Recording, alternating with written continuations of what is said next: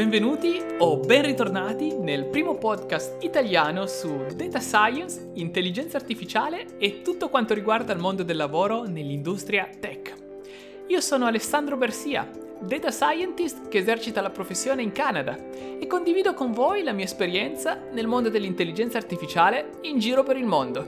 Buon ascolto!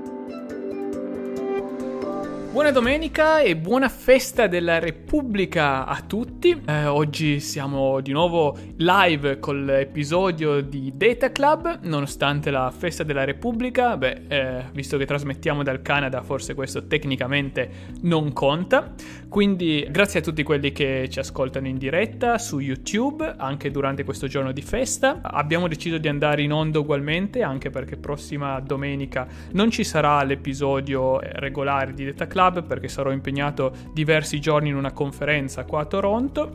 Quindi, come al solito, prendo i vostri argomenti, i vostri commenti agli episodi postati durante la settimana e li commentiamo assieme. Eh, sia eh, i commenti che avete lasciato tramite YouTube, sia le domande, gli argomenti che avete inviato tramite il forum di tensorgen.it.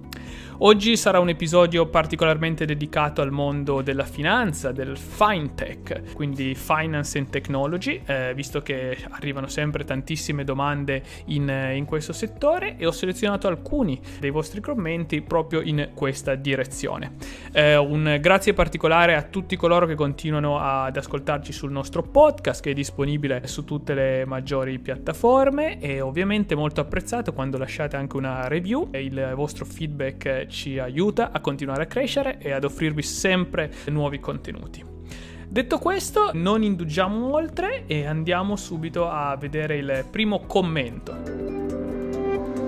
Il primo commento è di Vincenzo eh, Vincenzo scrive: Ciao Alessandro e complimenti. Eh, come anticipato su Telegram, eh, il mio domandone è relativo al machine learning in ambito finanziario. un po' di contesto per questo commento: abbiamo un eh, gruppo su Telegram che trovi sempre nella descrizione agli episodi. E se ti unisci al gruppo di Telegram, semplicemente avrai alcune notifiche su eh, episodi o comunque la possibilità di interagire direttamente nella chat. Quindi torniamo al, al commento commento di Vincenzo. Vincenzo chiede: Da qualche tempo sto studiando vari progetti di machine learning e reti neurali con metodologia long short term memory a scopo di predire eh, i mercati finanziari. Long short term memory è semplicemente una tecnica implementata nei eh, deep neural nets per le serie storiche di dati, quindi time series eh, giusto per, per, fare un po' di chiarezza in addetti ai lavori. E Vincenzo dice ed è che è tutto molto chiaro come approccio e flusso di codice, un po' meno la, alla matematica dietro alle librerie. Quindi Vincenzo dice che non ha ben chiara la matematica dietro queste, queste librerie, però fatta questa premessa la sua domanda è alla fine della creazione del modello, tutti i progetti affrontati si fermano ad un plot di confronto, quindi un grafico di confronto, tra i dati storici e la prediction che ne valuta la bontà in modo visivo.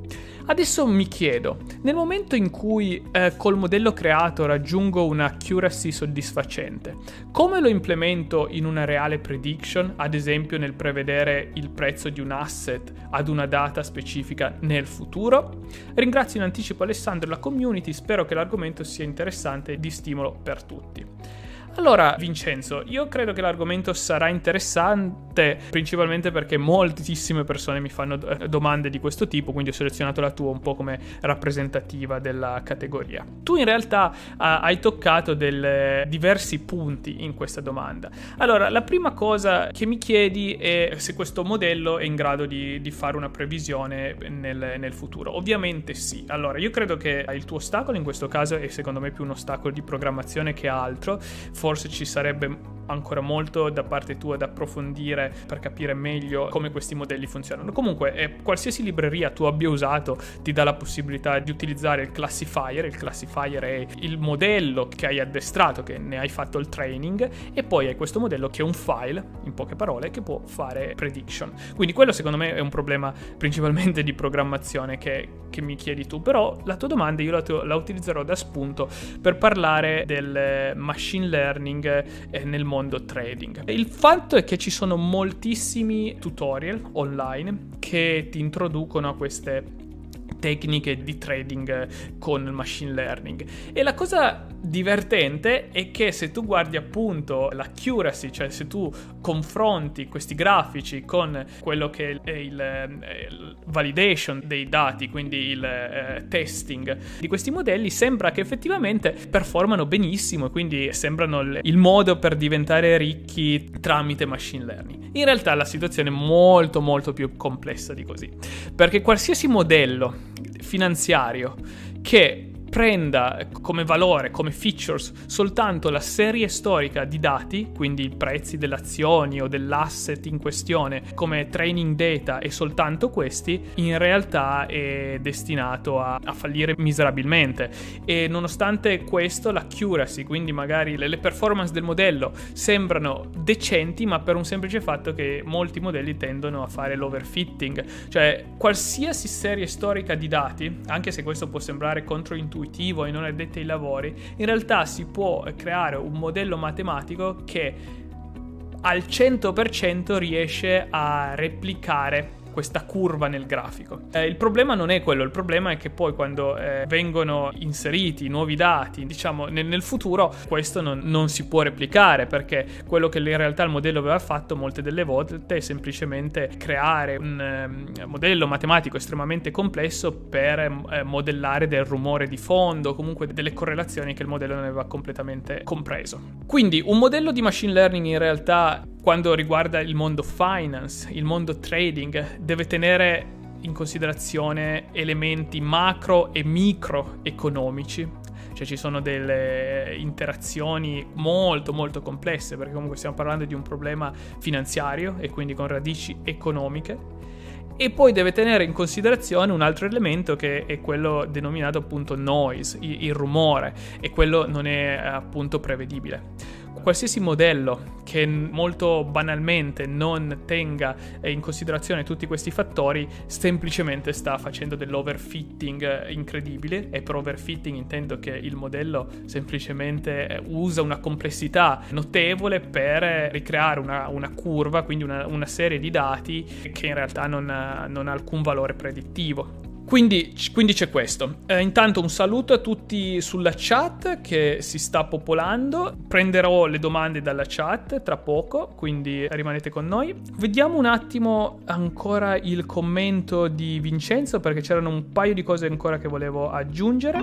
Quindi, in conclusione, giusto per mettere ben in chiaro questo, l'accuracy che hai ottenuto su, sul tuo modello non ti deve fare spingere immediatamente a, a fare del trading con quei risultati perché c'è una grandissima differenza tra fare il, il training di un modello su dati storici ed effettivamente assicurarsi che quel modello abbia qualsiasi tipo di valenza e lo vedremo più, più approfondito anche tramite le altre domande. Quindi vediamo sulla chat, Eric chiede come vedi il mondo del trading e dell'intelligenza artificiale? È davvero possibile fare trading utilizzando machine learning? Allora, questa domanda effettivamente si ricollega a quanto stavamo di- discutendo. Facciamo questa premessa. Tutti i grandi istituti finanziari, soprattutto hedge funds, al momento impiegano eh, eh, numeri notevoli di data scientist, data analyst che lavorano proprio su questi tipi, utilizzando machine learning per cercare di aggiungere valore ad operazioni di trading. La differenza grande però è che queste istituzioni ragionano primo eh, basandosi su tantissimi, tantissimi capitali tantissimi capitali eh, e che significa che il singolo quando crea un orizzonte temporale di investimento non può eh, per forza di cose avere a disposizione centinaia di milioni di euro, di dollari che dir si voglia. In secondo luogo c'è il problema delle commissioni per il singolo, soprattutto quando si fa trading intraday, quindi nel, nella stessa giornata, e adesso io non mi dilungherò troppo a spiegare perché questo è molto popolare, ma sostanzialmente ci sono dei benefici sia in termini di eh, leverage sia in termini di disponibilità disponibilità di, di capitale, quindi eh, le operazioni intraday sono quelle tendenzialmente che ogni trader che vuole utilizzare il machine learning guarda come uno degli obiettivi principali. Beh, il problema principale lì sono le commissioni e basta un errore minimo dell'algoritmo che tendenzialmente opera continuamente durante il giorno per far sì che eh, il costo di commissioni in realtà superi i guadagni. Quindi c'è questo. E, e poi quello che mi ricollegavo eh, rispetto al, al, discorso dei capitali è che questi team che lavorano nelle istituzioni finanziarie operano in, in, funzione proprio di massimizzare dei, dei, problemi specifici. Per esempio, un tipo di problema può essere cercare di capire quando un determinato eh, prezzo, ad esempio di un derivato, può essere sopra o sottoprezzato e agire di conseguenza. Esistono dei modelli molto complessi che, che possono dare questo tipo di indicazioni, però di nuovo sono opportunità che sono sfruttabili e, e generano valore per istituzioni molto grandi che hanno delle possibilità in termini di capitali molto, molto elevate mentre per il singolo non sono così remunerative. E questo è anche dimostrato dal fatto che se così non fosse, tutte quelle persone che lavorano per queste società di investimento eh, avrebbero molto più vantaggio a questo punto di eh, sviluppare questo algoritmo semplicemente per fini personali. Eh, in realtà non è così semplice. Però, però è un argomento molto interessante e se uno riesce a prendersi una, una nicchia di un problema magari specifico, eh, si possono fare delle cose interessanti. Io per esempio ho eh, diversi progetti all'attivo in, in queste in, uh, industrie ed è anche per quello che ho avuto piuttosto esperienza, ad esempio collegare finanza con natural language processing e ci sono molte criticità da tenere in, eh, in considerazione. Per esempio una di queste criticità è il pensare che il sentiment di una notizia o il sentiment di, di qualsiasi cosa segua piuttosto che preceda il, la variazione di prezzo dell'asset in, in, questione. E queste non sono banalità, e però quando uno vede i tutorial online eh, spesso vengono dimenticate uno vede alla fine l'accuracy che sembra essere piuttosto decente e, e sembrano funzionare. Poi dopo eh, alcune persone si f- possono fare male, male in termini finanziario, ad utilizzare questo tipo di, di modelli. Allora, Federico, guarda qua, ho un tuo commento che ho preso proprio uh, a livello generale di argomento, semplicemente uh, hai suggerito fintech ed effettivamente è l'argomento che cerchiamo di trattare oggi, anche se non finirà con oggi il discorso fintech, sarà un discorso che comunque porterò avanti con eh, diversi episodi eh, dedicati perché è molto vasto e molto complesso. Vediamo altre domande in chat. Federico chiedi in chat quali sono le società tecnologicamente più avanzate in campo finanziario. Tendenzialmente eh, la, la maggior parte delle istituzioni finanziarie investono moltissimo in, in questo campo. Approcciamo il problema in questo modo. Eh, parliamo di quelli che sono gli ambienti ambienti più interessanti nel mondo fintech e poi parliamo anche di qualche società che lavorano in, in questo settore. Per esempio, alcune delle aree principali nel mondo fintech abbiamo la blockchain, è una tecnologia con cui già ho iniziato a lavorarci nel 2015, eh, avevo scritto un libro al riguardo, poi eh, quando lavoravo IBM in Europa eravamo uno dei centri maggiori nella blockchain e avevamo il primo consorzio di banche totalmente che avevano eh, scelto una tecnologia blockchain IBM per effettuare transazioni finanziarie. Questa, la, la blockchain, è molto nel, nel mirino delle società finanziarie, quindi maggiori banche europee, per farti un esempio, Unicredit in Italia, eh, ING olandese eh, e così via, hanno sempre nel, nel, mirino questa tecnologia. Un altro ambito che viene utilizzato eh, dal fintech eh, molto prepotentemente è la fraud detection, cioè si cercano di, di capire quali operazioni possono essere oggetto di frode, frode informatica, frode eh, a livello di, di eh, carte di credito rubate e così via. Un altro ambito molto eh, importante. Poi invece questo ambito è molto più specifico del Nord America, ma io sono convinto che esploderà in Europa eh, molto presto, che è quella del risk analysis in eh, relazione anche al credit score. Eh, dovete sapere che in, in, Nord America, quindi Stati Uniti e Canada, tutte le operazioni di credito sono basate su quello che viene denominato credit score. Il credit score è un punteggio, è un numero proprio, che viene dato in base alla nella tua capacità di essere solvente, quindi prendere a credito e restituire il prestito. In Europa questo concetto è un po' alieno, ma qua in, in, Nord America, in Canada, Stati Uniti, tutto è praticamente basato su questo credit score. Quindi avere degli, degli algoritmi, in, introdurre intelligenza artificiale in questi processi ha un valore di mercato incredibile. Quindi di nuovo abbiamo tutte le compagnie assicurative, tutte le compagnie finanziarie che investono in, in, questo settore in maniera massiccia. Ah, e poi ovviamente un altro settore molto interessante è quello della churn eh, propensity, che è semplicemente la propensione del, del cliente a eh, andare da un altro fornitore, soprattutto in termini finanziari. Questo è fondamentale perché se, se riesci da, da banca, da istituto finanziario a prevenire questo, sei ovviamente incredibilmente avvantaggiato. Quindi un'altra area dove vedo tantissimi data scientist lavorare nel, nel mondo finanziario. Eh, per farti degli esempi delle compagnie che operano in questo settore è Stripe. Io Stripe personalmente lo utilizzo molto anche nel, nel mio business personale e uh, utilizzano uh, delle tecnologie piuttosto all'avanguardia nel mondo fintech, ma più che grandi nomi è proprio oramai un trend. Quindi uh, io mi aspetto qualsiasi istituzione che ha i capitali e che opera nel mondo finance di investire massicciamente nel fintech. Che poi altra eh, parentesi, ma questa è più in base alla nomenclatura, quindi alla definizione di fintech. Fintech significa financial technology e non necessariamente significa intelligenza artificiale, anche se oggi come oggi al 95% qualsiasi operazione nel mondo fintech involve anche un certo tipo di data science e intelligenza artificiale, sicuramente, però fintech di per sé può anche essere slegata dal concetto di intelligenza artificiale oggi come oggi, diciamo, non è più eh, così netta la separazione. Comunque tenete conto che nel mondo fintech ci sono anche molti problemi che possono emergere a livello sociale. Pensiamo ad esempio a un algoritmo, come dicevo prima, del credit score. Eh, il credit score ehm, è appunto la tua propensione di ricevere del, del, credito a condizioni favorevoli. Quindi è importantissimo, cioè qua in Nord America letteralmente il credit score permette a qualcuno di acquistare una casa a, con dei tassi eh, decenti decenti e ad altri non poter mai fisicamente acquistare una casa o qualsiasi altro tipo di credito.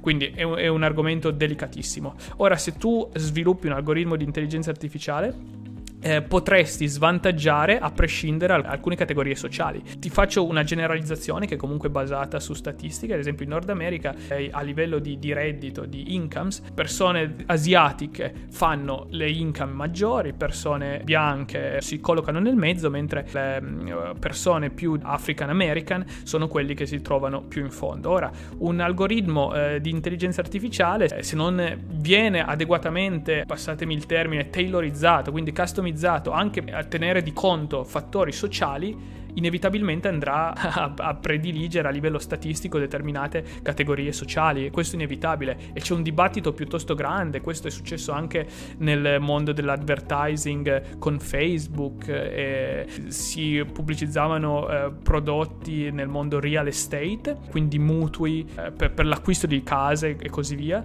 e venivano eh, utilizzate delle foto con delle persone di colore eh, soltanto per fare advertisement a persone di colore, insomma c'è stato un grande dibattito e la, l'intelligenza artificiale, se viene implementata senza tener conto di quelli che sono anche eh, i bisogni sociali e soltanto dal punto di vista matematico, eh, inevitabilmente porta a delle criticità di questo tipo. Quindi per chi lavora in questo settore deve tenere a mente tutto questo. Allora, eh, una domanda di Angelo è molto interessante, sempre nel mondo fintech. Angelo chiede, hai parlato di micro e macro elementi finanziari, se non è troppo tecnico, quali possono essere esempi reali di questi elementi e quali potrebbero essere importantissimi ma ignorati. Eh, no, in realtà non, non, è molto tecnico, nel senso che, che, posso facilmente generalizzare parlando più da un punto di vista economico che da un punto di vista algoritmico. Allora, elementi macroeconomici sono per esempio disoccupazione, crescita del PIL, immigrazione, prezzo delle case, rapporto tra incomes e i prezzi delle case in un determinato posto, produttività industriale, mondo del trasporti. Se poi andiamo sempre in, in, nell'ambito macro abbiamo international relationship tra stati, per esempio pensa Cina e Trump, Cina e Stati Uniti, come importante oggi come oggi la relazione tra questi due paesi e quello non è un, un qualcosa che puoi decifrare semplicemente dalla serie storica di dati.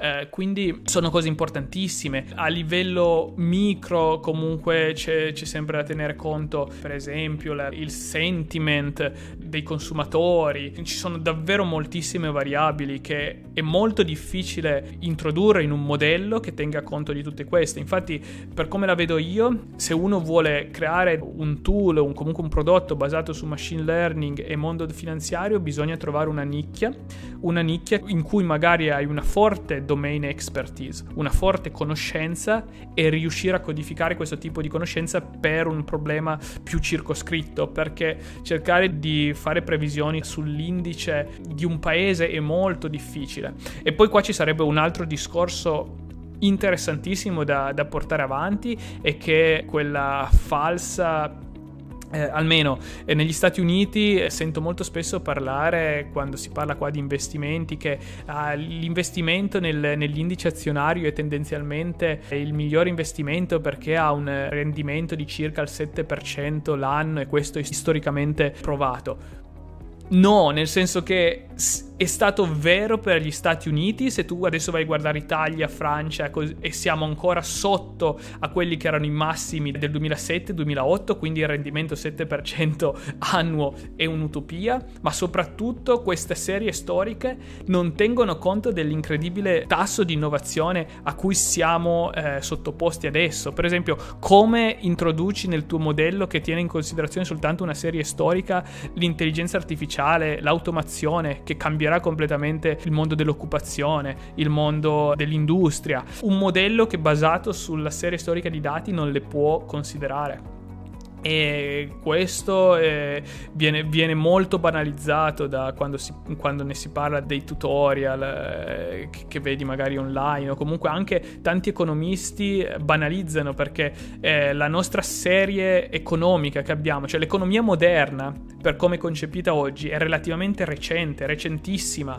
Stiamo parlando comunque del, del dopoguerra ad oggi e già dal dopoguerra ad oggi ci sono stati un sacco di cambiamenti nel, nel mondo. Quindi la serie storica, anche volendo utilizzare un approccio naive, la serie storica è troppo corta, non, non va bene da sola per, per creare un, un modello che sia sufficientemente complesso per catturare queste relazioni a livello macro e microeconomico.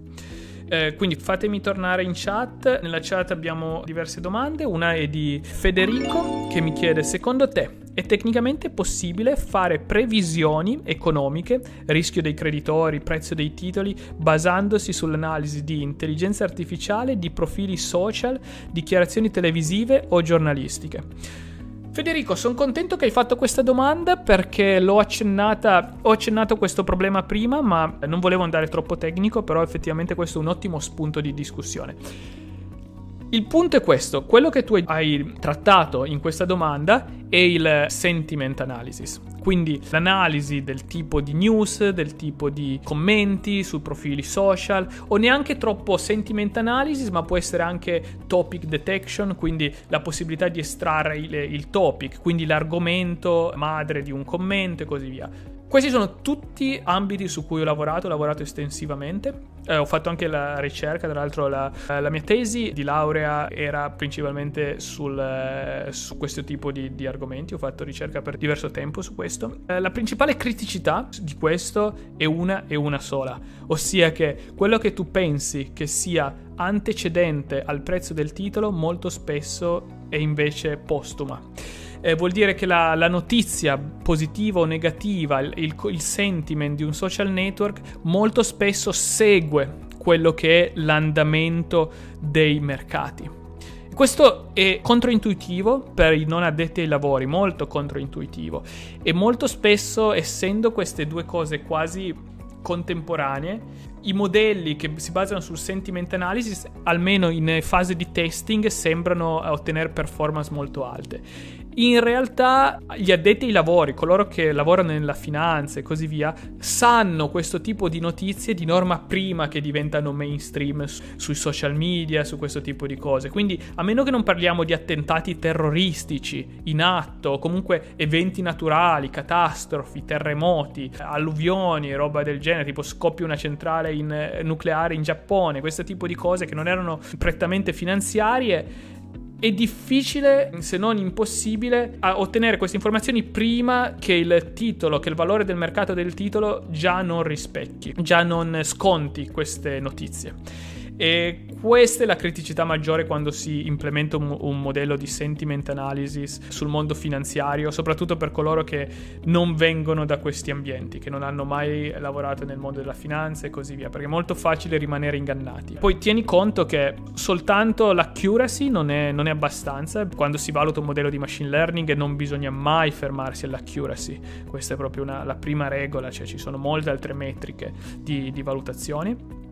E, e, poi è relativamente facile creare un modello che per, per, un po' funzioni e poi smette di funzionare. Il problema è che per, per ottenere dei gains eh, a livello finanziario non puoi investire 1000 euro, devi avere un effetto leva, devi avere un effetto leva molto consistente perché se tu eh, lavori al- algoritmicamente e hai bisogno di portare a casa profitti quando magari fai un più 0.3%, e la prima volta che il tuo modello sbaglia ti può portare a far perdere tutta la serie di gains delle precedenti due settimane o anche mesi quindi molto molto critico, ma è una domanda molto in- interessante. Fatemi rispondere un'altra domanda. Francesco chiede l'analisi dei sentimenti funziona come strategia di trading nei mercati finanziari? Ah, ottimo, quindi ho risposto a due domande in una. Sì, ho, dato la, quella che a grandi linee la visione su questo, su questo argomento. Federico mi dice dovresti fare dei video corsi in episodi, sarebbero molto apprezzati. Eh, mi fa piacere del feedback Federico, sicuramente c'è, c'è spazio per, per testare diversi approcci. Tra l'altro nel nelle, nelle, prossime settimane. Adesso ho un backlog di, di video che,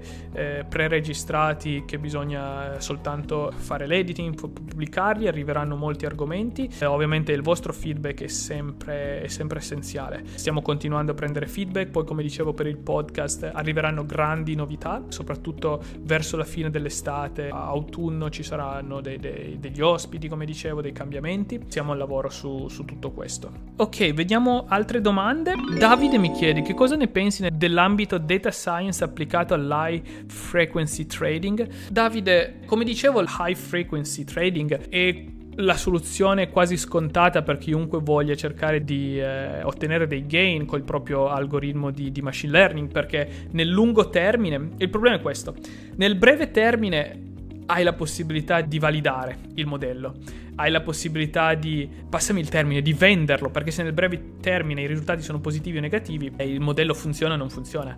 Nel lungo termine troverai che le persone gliene, gliene, importa relativamente poco del lungo termine, poi come diceva un famoso economista, eh, nel lungo termine siamo tutti morti. Quindi quello che, che le persone si aspettano dal machine learning è ottenere gains ed ottenerli nel più breve tempo possibile. Quindi cosa succede? Che durante operazioni intraday tu puoi più volte fare operazioni di compra-vendita proprio grazie all'algoritmo di eh, machine learning eh, basato su AI.